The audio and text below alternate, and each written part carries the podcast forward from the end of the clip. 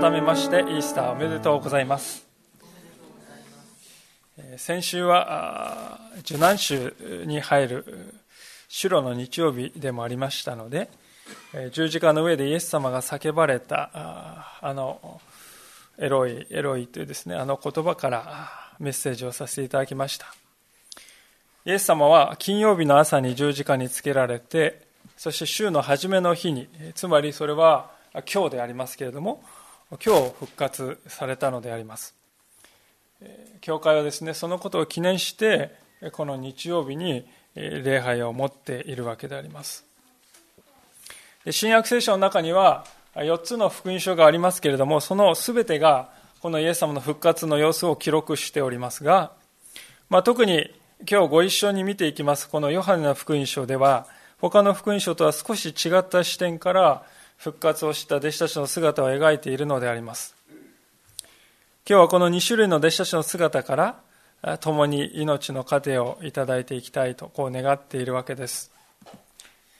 さて、ことのですね、始まり、この喜びの始まりはどのようなものであったかと言いますと、聖書はこう記しております。もう一度1節と2節を読ませていただきますが、さて、週の初めの日にマグダラのマリアは朝早くまだ暗いうちに墓に来た。そして墓から石が取り除けてあるのを見た。それで走ってシモン・ペテロとイエスが愛されたもう一人の弟子とのところに来て行った。誰かが墓から主を取っていきました。主をどこに置いたのか私たちには分かりません。まあ、今読んだ箇所を見ますとあたかもですねマリアはこう一人で墓に来たようにこう感じられますけれども他のですね、3つの福音書を見ていきますと、実際はこの時ですね、少なくとも他に3人の女性たちがいて、まあ少なくともこの4人でですね、連れ立って墓に向かっていたということがわかります。この4人の女性たちは、このイエス様のですね、収められた墓の入り口にあったあの大きなですね、石を動かせるだろうかどう、動かせれるかしらと。まあ、それが分からなかったにもかかわらず、まあ、とにかくイエス様の遺体に紅葉を塗ってあげたいと。その一心で、まだですね、暗い、暗闇のうちから墓に向かって歩き出したのであります。ところが、墓についてみると、一節にありますように、あろうことかそのですね、大きな石がすでに、えー、動かされていた。まあ、それで当然ですけど、動転いたします。一体どういうことが起きたのか何が起こったのか慌てふためいた女性たちは、とにもかくにもこの事実を男のお弟子さんたちに知らせないといけないわということになって、そして2節にありますけれども、この4人の中でおそらく一番若かったであろう、このマグダラのマリアというですね、マグダラというのは場所の名前ですけど、マグダラ出身のマリアという意味ですね。マリア、このマリアが私が行きますということで、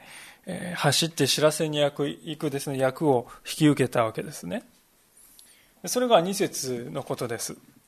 で、マリアがですね、走っていきますと、この3人の女性たちは残るわけです。で、その時に起こったことは、このヨハネの福音書に書いていないんですけれども、他の福音書を見ますとですね、何が起こったかがわかる。墓に残った3人の女性たちはですね、恐る恐るですね、このお墓の中をに入ってみるわけです。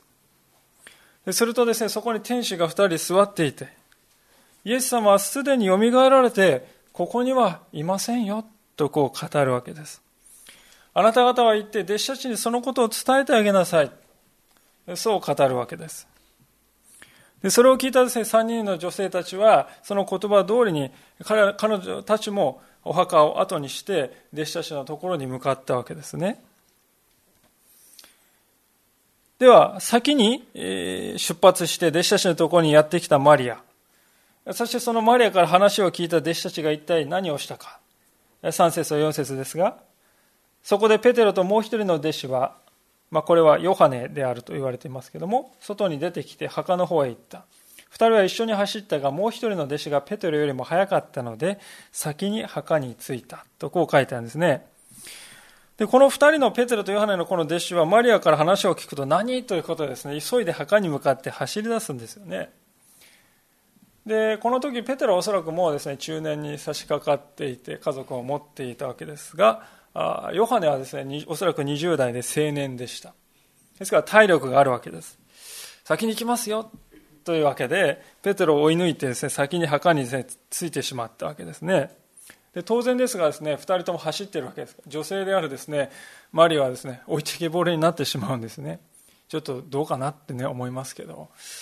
え、愛愛がない2人の弟子たちだなと思うかもしれません。まあ、でもそれぐらいですね、いても立ってもいられない。何っていうことですね。マリアを待っていて遅くなってしまう。先にですね、2人で行ってしまうわけですね。で、これがですね、後にさ今日のです、ね、後半の箇所で、マリアが一人ぼっちで墓にですね、着くという、そういう事態が起こるです、ね、原因になっていくわけですが、で興味深いことにですね、このペテロとヨハネとマリアたち3人はですね、こう言ったわけですが、本来ですね、こっちから墓からですね、来ている3人の他の女性たちと鉢合わせるはずなんですが、鉢合わせなかったようですよね。どうやら違う道に行ったエルサレムの地理に通じていたヨハネがこっちの方が近いということで別の道を行ったのではないかとこう言われていますね。でそういうわけで一番若いですね、体力のあるヨハネが先に墓に着いたわけですが、彼は一体どうしただろうかと5節にこう書いてあります。そして体をかがめて覗き込み、天布が置いてあるのを見たが、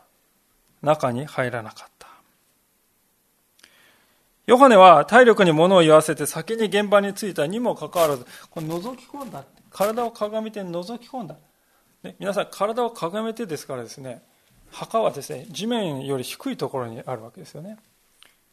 こう地面があってこう地面に掘り込んで下の方に掘り込んで作ってあるということが分かります。こう下の方をこう覗き込んでかがんで覗き込んでいるわけです。しかし彼はですねそうするとこう天の中見えたと書いてあると。この見えたっていう言葉は実はですね、ちらりと見たとか、まあ、一別したっていうそういう意味の動詞が使われています。ちらっと見たってですね、パッと見た。しげしげとこうですね、目を皿のようにして観察したというそういう意味の動詞が使われてはいないんですね。まあ、日本語だと両方見たですけども、もともとギリシャ語ではただ見た。そういう動詞です。で、それで中に入ろうとしないです。まあ、ヨハネはですね、えー、もしかすると慎重に物事を進めていくタイプだったのかもしれない。あるいはですね、ペテロを置いてけぼらにして先に着いたので遠慮していたのかもしれない。まあ、そうこうしているうちにおそらく数分のことであろうと思いますが、遅れて年長のペテロが到着するのです。6節シモン・ペテロも彼に続いてきて墓に入り、天布が置いてあって、イエスの頭に巻かれていた布切れは天布と一緒にはなく、離れたところに巻かれたままになっているのを見た。ペトロが先についペトロはですね、先に墓に着いたヨハネが、墓に入らないでですね、そこに立っているのを見て、尻目尻目にですね、彼は、まあ、墓に着くや否や、かがみ込んでですね、墓の中に入っていきます。ペテロという人は一直線に物事を進んで、物事に進んでいくという、まあ、そんな性格が現れているような感じですけれども、しかし、大事なことはですね、ペテロがそのようにして墓に入った時にそこで異様な光景を見たということです。何が異様であるか。第一のことは、天布が残されていたということですね。しかも整然として残されていた。ある人はこのようなことがで起こった時にですね、まあ、最初たちはパリサイ人たちが言うように、えー、盗んでいったんだイエスの体を誰かが盗んでいったんだ。まあ、そういうような理解する人もいるいるわけです。しかし、もし盗んでいったとするならば、わざわざ天布をほどいて、天布だけ置いていく理由は何もないんですね。なぜかといえば天布というのは、まあ、今でもそうかもしれませんけれども、当時はですね、祭司とか貴族が身につけているとても高価な布であります。盗みを目的とするのならば、その雨布をですね、置いていくという理由がない。そもそも盗人というのはですね、一刻も早く現場をですね、抑えられないように、一刻も早く現場から離れるべきだ。もうそれだったらですね、もう痛いごと、よいしょって持っていった方がいいわけです。雨布で巻いたまま。それをわざわざですね、雨布をこうほどいてですね、えー、こう剥き出しのままにして、そして、体だけ持っていく。そんな理由はないわけです。大体もし雨布をですね、こうほどいたのであれば、イエス様の体にまず覆われていたですね、30キロものもつ薬とかアロエといったですね、香料がですね、もうそこら中に飛び散っていたでありましょうけれども、ペトロが見たのは雨布が整然と置かれているその様子だけだったということですね。それがまず第一の異常な光景ですけども、それだけではないですね。もう一つ異常なことがありました。それは、7節に書いてありますように、イエス様のこの頭に巻かれていた布が、雨布があるところから少し離れたところに、しかも巻かれたままの状態で置かれていたということですよね。これ一体何なのか？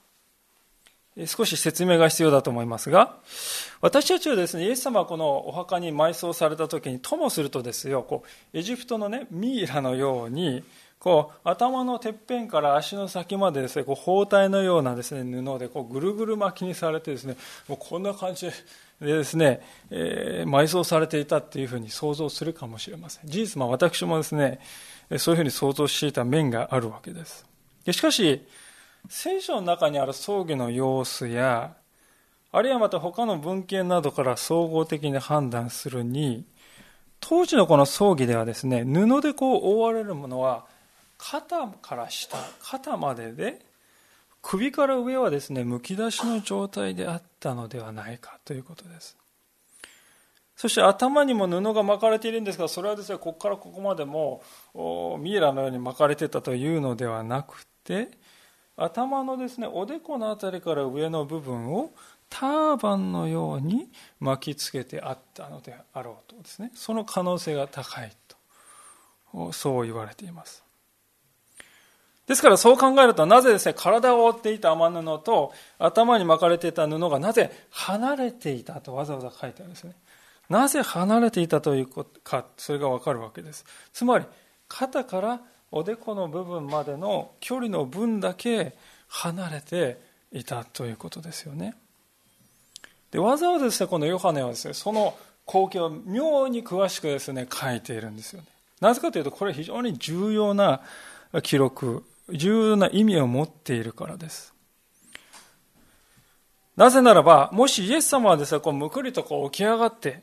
自分でこう布をですね、ほどいて、そして歩いて墓から出て行ったとすると、決してこういう配置にはならないわけですね。残されたこの布が示していることは何かというと、それはあたかも布には一切触れないで、布の間をすり抜けていったかのように遺体がなくなったとしか考えられないということです。そのように考えなければ合理的にこの状況を説明できないわけです。でもちろんですね、盗人がですね、わざわざそんなことをするのは不可能ですし、まあそもそも第一ですね、えー、手の込んだそんなことをする理由が全くない。でこの状況を最もうまく説明するのはどういうことかというと、イエス様は先ほど言いましたように文字通りこの布の間をすり抜けたのだということですね。や、そんなね、そんなバカなと。もちろん普通の人間の体ではありないありえないことでありますけれども、しかしイエス・キリストが復活なさるということは、まさにそういう性質を持った新しい体によみがえられた。それ以外に実際ですね、ここ、この箇所の書かれている光景を説明する術がないのではないかと思いますね。ある人はしかし、いや、そんな高等の無形な話があるはずがありませんよ。このイエスは、復活したんではなくて、ただ気絶しただけだ。墓の中で息を吹き返しただけですよ。そういう方もおります。しかし、そう、もしそうであるならばよく考えてみるとどうでしょうか。墓の入り口は閉じられているわけですから、真っ暗ですね。完全な闇の中であります。その中で何とかですね、起き上がろうともがいてですね、目を開けても何も見えない状況で、しかも30キロにも思うですね、30キロというとあの米のですね、一票、えー、一袋の、えー、一票じゃない、その一袋のですね、あの重さがですね、間に挟んでぐるぐる巻きにですね、された布を何とかしてこう、ほどこうと必死で格闘して、で、ターバンも無理やり頭からむしり取るようにですね、ほどいて、まあ、当然ですよ。そこら中にですね、もつ薬だの布なのがですね、散乱する状態になるでしょう。で、かろうじて、ほどいてですね、ふーっとですね、起き上がったとしても、重い石で外側から塞がれている墓をどうやって中から開けるのだろうか。取り付く島もないですね、この岩をですね、こう中からですね、動かすのは至難の技です。しかもですよ、皆さん、蘇生したのだとすれば、両手両足に釘を打たれて、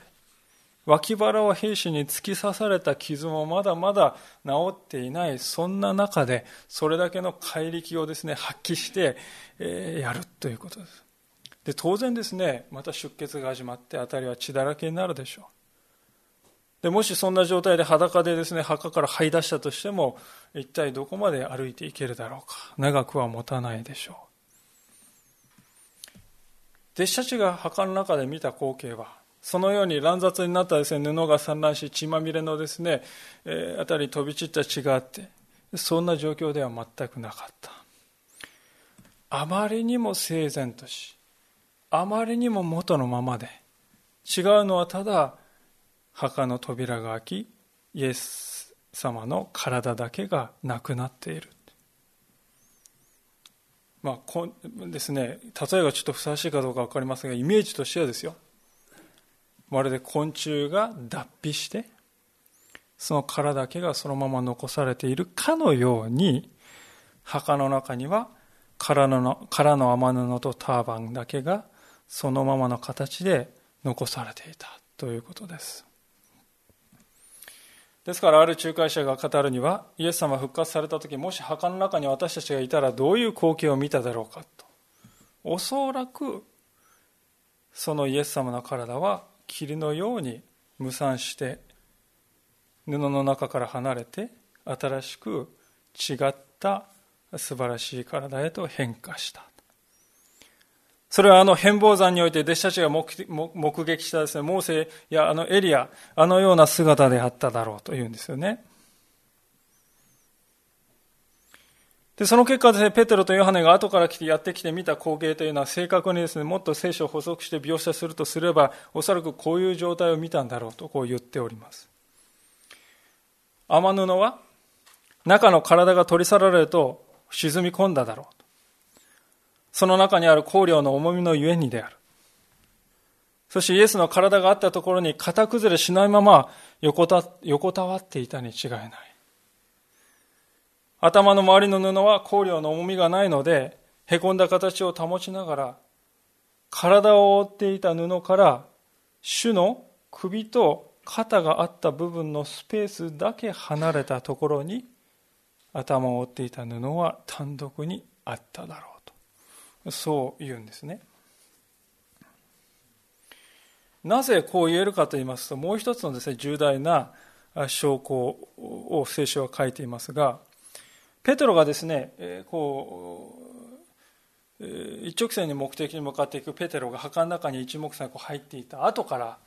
先に着いたですねヨハネが入ってきたわけです。8節。その時先に墓に着いたもう一人の弟子も入ってきた。そして見て信じた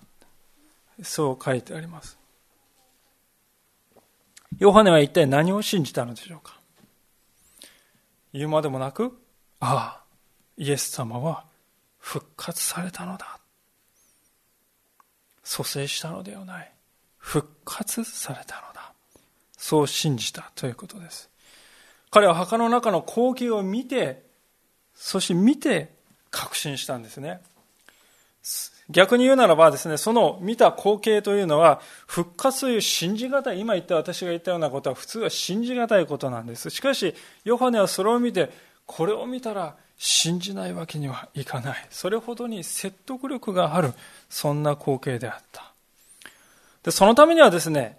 あたかも抜け出したかのような、スポッとこう抜け出したかのような、普通とは違うあり方で布が残ってないとですね、見て信じた。それはできないですよね。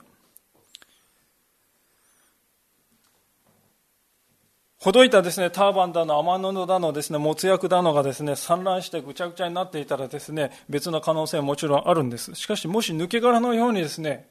布が残されていたとすれば、それはもう盗人だの、蘇生だの、そんなことでは決して起こり得ない。それでこの光景を見たヨハネは自分には理解を超えたことだけれども、新しい何かがイエス様の体に起こったのだと、そう信じたということですね。皆さん、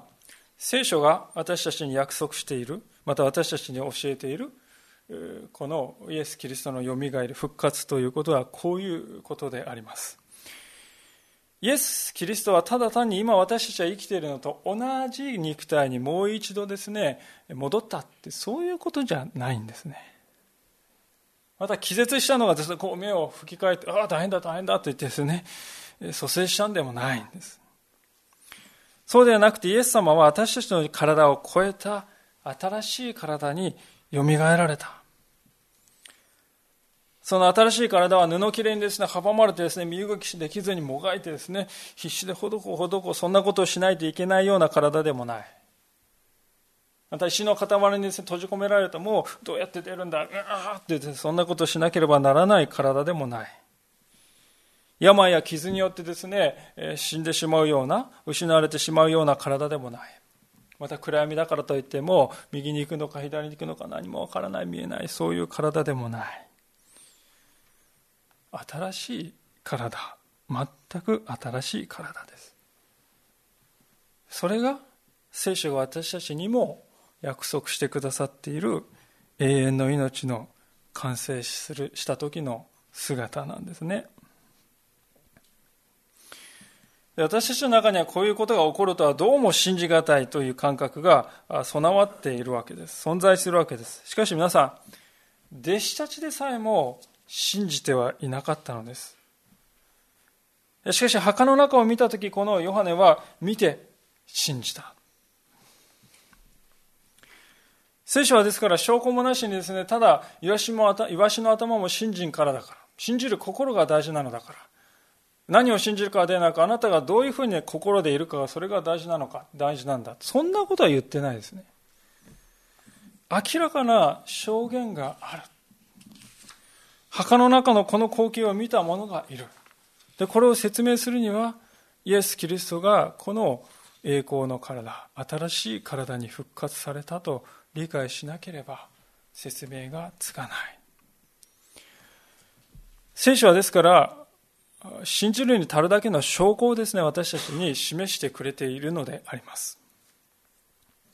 ヨハネはこの時まだ蘇った復活したですね、イエス様と会ってないんですよ。会ってないんですね。会ってなくても彼は信じたんですね。空の墓という証拠証拠がある。空の墓が私に証言している。その証言をヨハネは受け入れたのです。私たちもその意味では似ている、彼と似て似た立場にありますね。私たちはイエス様をこの目で見たわけではありませんけれども、しかし聖書、この新約聖書には数千の写本があって、一番古いものは、このヨハネ本人の時代にまで遡ると、放射性ですね。放射性同位元素の年代測定によって分かっている。その時代にまで遡る証言として、イエス様はよみがえったということを私たちに告げています。で私たちはですからその聖書の証言を見てですね見てこの聖書の証言を見て信じるということができるということです。ある人は聖書の中に登場するさまざまな奇跡の中で復活というものは一番証明しやすい奇跡だとこう言っています。えっと思います。復活って一番信じがたいっていう方もいますが復活というのは実は一番証明しやすい奇跡ですねなぜかというと膨大な目撃証言があるのでありますまあ、この世の裁判においてもですね、様々なですね、証拠と同時に、えー、目撃者の証言というのは非常に重要な証拠として扱われています。で、私たちはですね、それを当たり前のこととして受け入れています。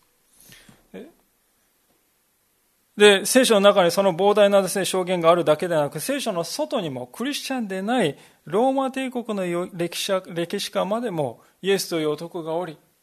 彼が十字架につけられ、そして後に弟子たちがそのイエスという男がよみがえったと主張しているという記録ははっきりと残っています。弟子たちの多くは後に迫害にあって殉教していきました。もしイエス・キリストの復活が事実でなかったとすれば、嘘であります。その嘘の話のためにですね、殉教する人は、そのような愚かな人はいないでしょう。嘘だと分かっているのに、嘘800と分かって自分で分かっている話なのに私はそのために死んでいくというですね、そういう人はいないでしょう。ですからそういったことを考えるにイエス様は実際に復活なさった。死を打ち破り、新しい体に復活された。そしてこの体こそ私たちに将来約束されている救いの完成した姿なんだ。このイーサの朝にそのことをもう一度しっかりと心に留めたいのであります。さあ、このように、ヨハネという人が目で見て信じるタイプの信仰者であった。まあ、男性にありがち、多いタイプですよね。まあ、私自身もですね、そういうタイプの一人かもしれません。見て信じた。で、今日のですね、箇所は面白いですね。もう一人ですね、別のタイプの信仰者の姿が後半で登場していくわけです。それが、最初に登場したマリア。もう一度舞台に登場してきますね。11節しかしマリアは外で墓のところに佇んで泣いていた。そして泣きながら体をかがめて墓の中を覗き込んだ。とこう書いてあります。マリアをですね、置き去りにして先に走って墓に着いてしまったペテロとヨハネは、遅れてですね、いたマリアを待ってですね、一緒に帰ろうって言ったんじゃなくて、もうマリアがこっちに来てんのに、見てですね、信じたのはいいんですけど、その後ですね、もう先にさっさと帰ってしまったということですよね。えっとか思いますけども。まあしかしもうすでにですね、この時マリアも3回も行ったり来たりしていて、もう大変疲れていたのでありましょう。もうただでさえですね、金曜日からですね、金土日と、あんまりにも辛い出来事がついて、おそらくよく眠れなくて、もう泣き晴らして、顔が腫れ上がってですね、大変な状態で、もう、そんなあまりにも辛い、そんな状況の3日間ですね。まあ、男性でさえ耐えるのはですね、本当に辛いと思われるような悲惨なですね、あの光景を初めから終わりまでですね、えー、マリは全部見続けた、見届けたんですね。もうそんな強い体験をしてですね、そして弟子たちにつられ、知らせて、そして弟子たちに置いてけぼりにされて、そして墓に着いたら誰もいない。もう孤独や心細さです。もう彼女は糸が切れたように涙が後から後から流れ出た。それでもマリアは勇気を出して墓の中を覗き込むのです。すると思いがけない光景がそこにありました。12節すると二人の見つかいがイエスの体が置かれていた場所に、一人は頭のところに、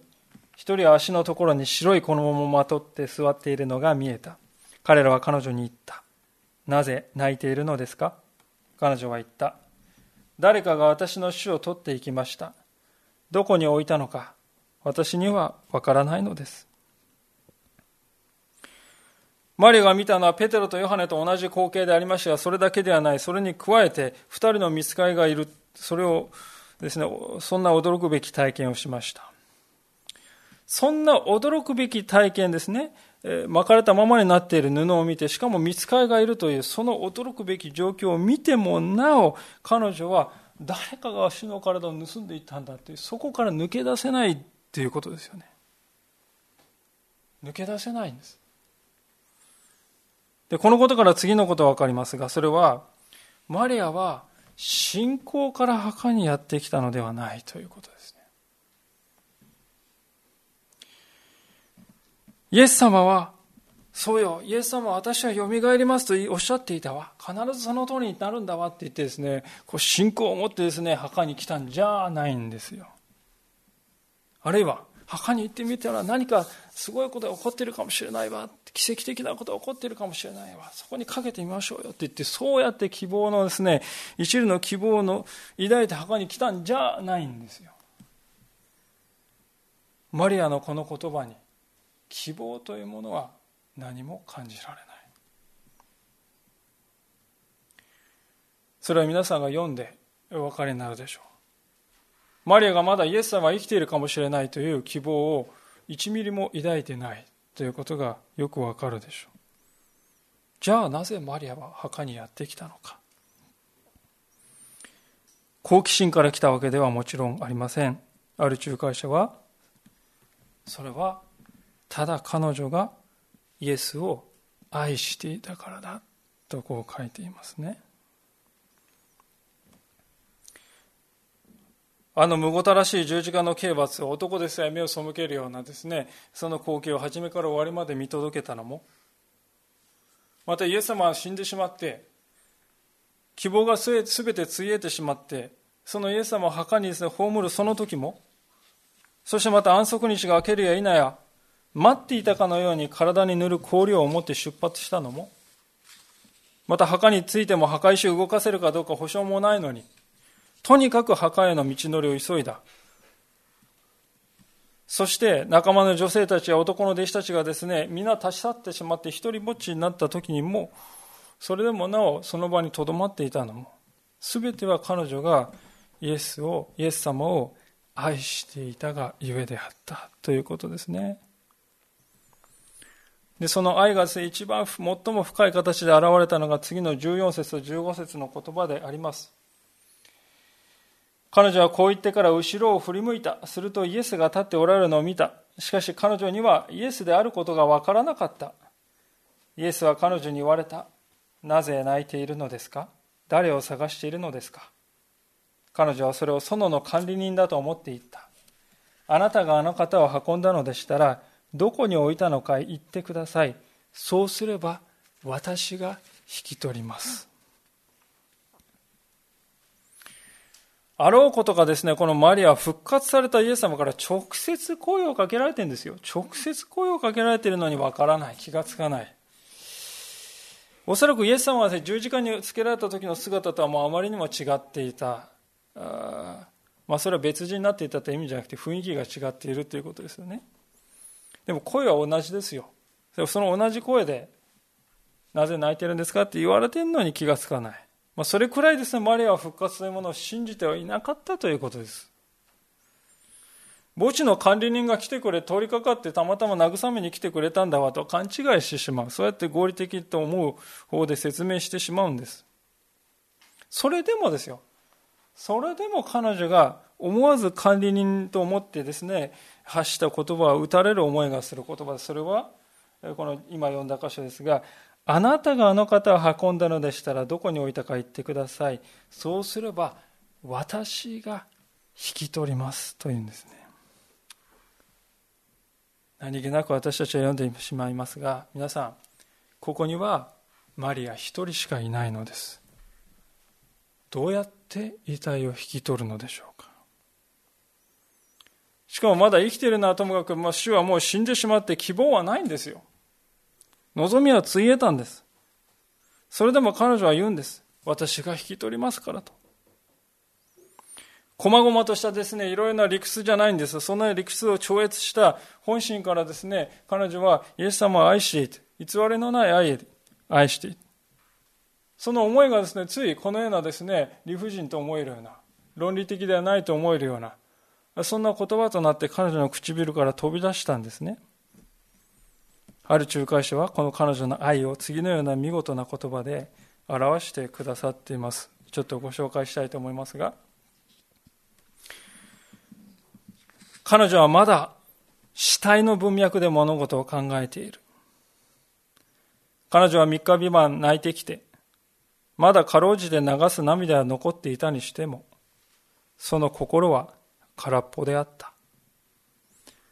彼女は言葉にできない苦痛の中を通ってきたし、もう何時間も眠っていなかった。彼女は墓に三度やってきて、二度町に戻っていた。そして今彼女は全体重に加え数十キロもの没薬とアロエが加わった男の体を抱えて運ぼうと申し出るのである。たとえイエスが多少は体重を落としていたにしても、マリアは考えもなしに遺体と雨布と香料の重みを負って運ぼうと申し出た。それは屈強な男性にすらとてもできないことであった。しかし、彼女はそのことを考えなかった。それは、主イエス・キリストを愛していたからであり、彼女の信仰と希望は死んだにもかかわらず、彼女の愛は強かったからである。これは、あらゆる人間の文学や神話の中に現れる人間性の中でも、最も偉大な姿である。これは善良なるある女性の心である。ここに愛がある。愛がいつもそうであるように、不可能なことを申し出るその愛が、こう記しているのですね。いかがでしょうか、皆さん。主が死してなお主のために何かをしてあげたいと私たちは誰が思うでしょうか？事実、イエス様の最も近くにいたはずの、イエス様から最もですね、恵みを受けたはずの男の弟子たちは、迫害されるのが嫌から、嫌だからと、墓には近づかないでおこう。無関係を装っておこう。そして岩に家に閉じこもったままでありました。知らせを受けたペテロとヨハネだけは墓にですね、急いでやってきましたが、それでも長居はしなかった。マリアだけをですね、残して先に帰ってしまう、そんなありさまですよね。ただマリアだけが一人で墓に残り、イエス様のために涙したのであります。ああ、私の愛する主の体が見当たらない、どこに行ってしまったのかと。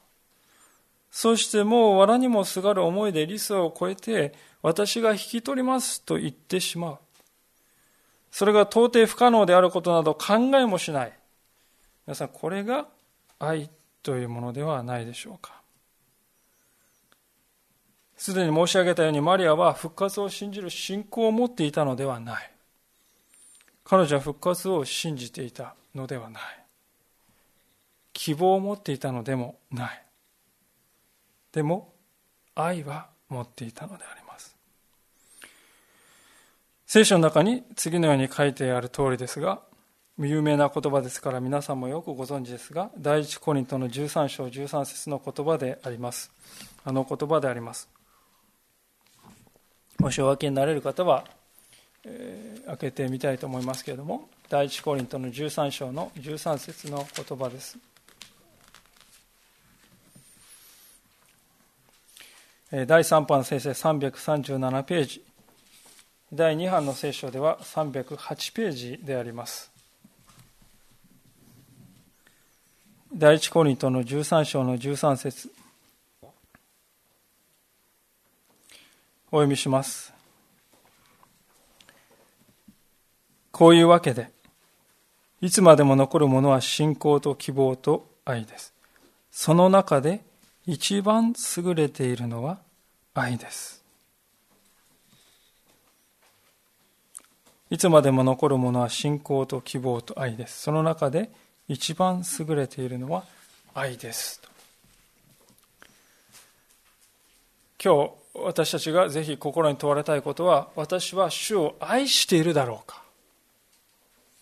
確かに主を信じているかもしれない。主に信頼しているかもしれない。主に期待し主に望みを置いているかもしれない。しかし主を愛しているだろうかということです。私たちは主を信じ、主に望みを置いていても、主を愛してはいないということが実は起こってしまう。ある意味、弟子たちはそうではなかったか。ですから、イエス様はですね、後にペテロに、あなたは私を愛するか？愛するか？愛するか？とこう聞くわけですよね。主を愛するということは全てに勝って偉大な力を持つということです。それがですね、本当に明らかになるのが、次の場面ですね、16節。ヨハネの20章の16節戻ってここを見て終わりたいと思いますがイエスは彼女に言われたマリア。彼女は振り向いてヘブル語でラボに。すなわち先生とイエスに言った。私はこのイエス様のマリアという呼びかけは聖書の中で一番短い呼びかけの言葉ですが一番感動的な呼びかけであるとこう思っております。ああこの聞き慣れた私の名を呼ぶ声これこそ主だわと一言で十分にわかる。マリアの信仰は死んでおりました。マリアの希望は失われておりました。しかし今やそれに火が灯り炎のように彼女の心を燃え立たせて喜びで満たしたのであります。マリアはまだ復活の体を手に入れたわけではないけれども、しかし彼女の心は今やまさしく蘇ったのであります。私たちはこのマリアの姿を見るときに信仰とは何何であるかということを改めて深く教えられるように思うのです。それは信仰が愛を生み出すのではなく愛が信仰を生み出すということです。私はイエス様を信じているからイエス様を愛することができる。そうではない。イエス様を愛しているからこそイエス様を信じることができる。愛が信仰を見愛が希望をもたらすのです。皆さん私たちはイエス様を愛しているでしょうか？私たちのうちにイエス様を愛する愛があるでしょうか？私たちはヨハネのように確かに見て信じているかもしれない。しかしそこで終わってはいないだろうか？主を愛する愛に生きているだろうか？マリアの姿はそのことを私たちに教えているのではないでしょうか。イエス様はマリアにそうしてすがりつくことは今あなたがなすべきことではないとこう言われそれはもっと大切な使命があったからです。復活の主を明かしするということであります。17節イエスは彼女に言われた。私にすがりついていてはいけません。私はまだ地のもとに登っていないからです。私の兄弟たちのところに行って彼らに、私は私の父、またあなた方の父、私の神、またあなた方の神のもとに登ると告げなさい。マグダラのマリアへ行って、私は主にお目にかかりましたと言い、また主が彼女にこれらのことを話されたと弟子たちに告げた。皆さん、世界で最初に復活の主に会ったのは、使徒ではなかった。イエス様は初めによみがりの姿を表して使命を与えられたのは、ペテロやヨハネに対してではなかった。そうではなく、この一人の女性に対してであった。当時のイスラエルの社会では女性のです、ね、証言というのは裁判の中で証拠としては認められない、そういう扱いを受けていました。当時の女性の地位というものはそのように残念なことにそのようなものにされていた。しかし、イエス様はその女性であるマリアを復活の最初の目撃者としてお選びになった。そして彼女を証言者としてお立てになった。これは神の国においてはですね男であるとか女であるとか立場がどうであるとか立場がないとかそういうこととは全く別の原理で物事が動いているということをよく表しています。その原理とは愛だということです。愛愛こそが全てに勝って大切なものであります。聖書はそのことを次のように言い表しております。第一ヨハネの4章の8節ですが、お聞きくださればと思います。愛のないものに神はわかりません。なぜなら神は愛だからです。愛のないものに神はわかりません。なぜなら神は愛だからです。イエス様の十字架は究極の愛の表れでありました。私たちのために神の御子であるお方がその命さえ惜しまずに与えてくださる、投げ出してくださるということを、これに勝る愛はどこにもないでしょう。私たちの教会はその愛に打たれた人々の集まりであります。イースターというのはその愛が喜びとなり、信仰となり、そして希望となって、エルサレムから全世界に向けて放たれた、そういう日でありました。いかがでしょう？皆さん主の復活を喜ぶこの日もう一度新しい思いで復活の主を愛していこうではありませんか？